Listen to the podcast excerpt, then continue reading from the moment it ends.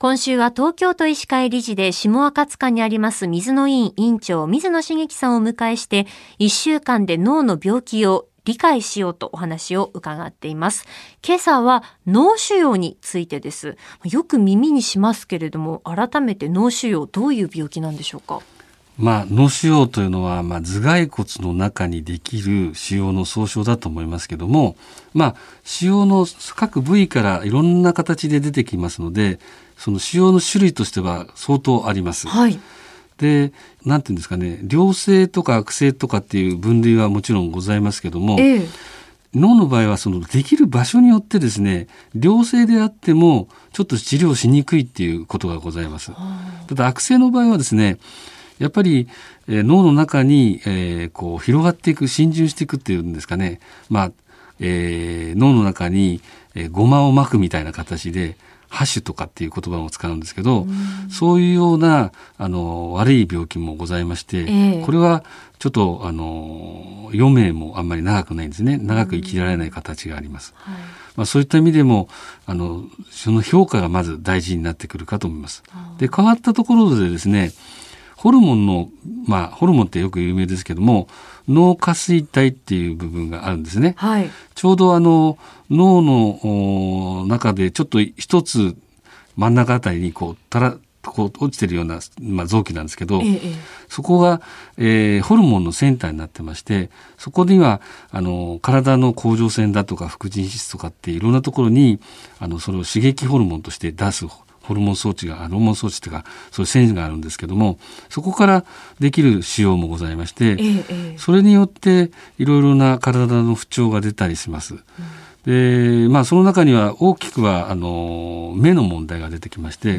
ちょうど目玉の奥にえー、視神経っていうのがずっと、まあ、脳の方に向かっていくんですけど、はい、その神経が右と左がこう交差するところが視交差と言われてるところなんですけどそこの辺りに脳その下垂体のあの腫瘍ができるとですねやっぱり目が見えにくくなるんですね。でこういった兆候は比較的あの教科書的なんですけどもあの有名な症状でございます。はい。で人によってはあのホルモンの場所によってですねおしっこがすごくたくさん出ちゃうっていうような病気になることもあるんですね。はい、これ治療法っていうのはどうなるんでしょうか？治療法もですね、はい、たくさんございましてですね、えー、それこそあの脳の腫瘍の場合の先ほどできる場所によって違うよってお話をしましたけども、はいえー、脳の表面だとですね髄膜腫の場合は比較的表面ですとあの頭を開けてですね髄膜を付着しているものですからそこからまあ開けるとすぐ取れるんですね。そうすると気持ちよくあの腫瘍は取れて、まあ、再発しないことのが多いんですけどそのような腫瘍の取り方もありますし、はい、奥の方になりますとですねちょっと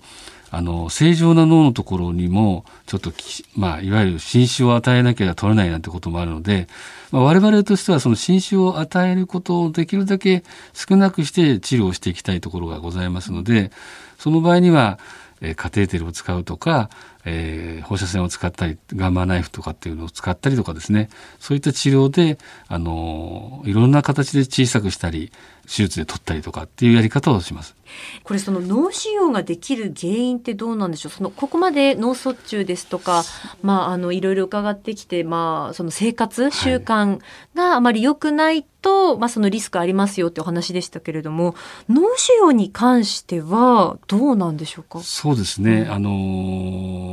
脳腫瘍はそれこそ原因として脳から出てくるものについてはまあ、ほとんどは原因はわからないんだと思うんですね。はあ、で、まあ、転移性脳腫瘍って言って、肺がんから転移するのが一番多いんですけど、これはまあ、肺がんがあるからっていうことで原因はわかりますけども、はい、それ以外のものっていうのは、原因っていうのは、なかなかまだはっきりしたものが出てないんではないかなと思います。だとするとまあ私はあの血圧もそんな高くないし健康だから大丈夫っていうわけではないっていうことなんですね。はいその通りでございます。健康に注意していてもその可能性があるということはまた明日詳しく伺いますけれども、はい、脳ドックが大切になってくるということですね。そうです。はい。えー、明日詳しく伺います。水野委員委員長の水野茂樹さんでした。先生、明日もよろしくお願いします。お願いします。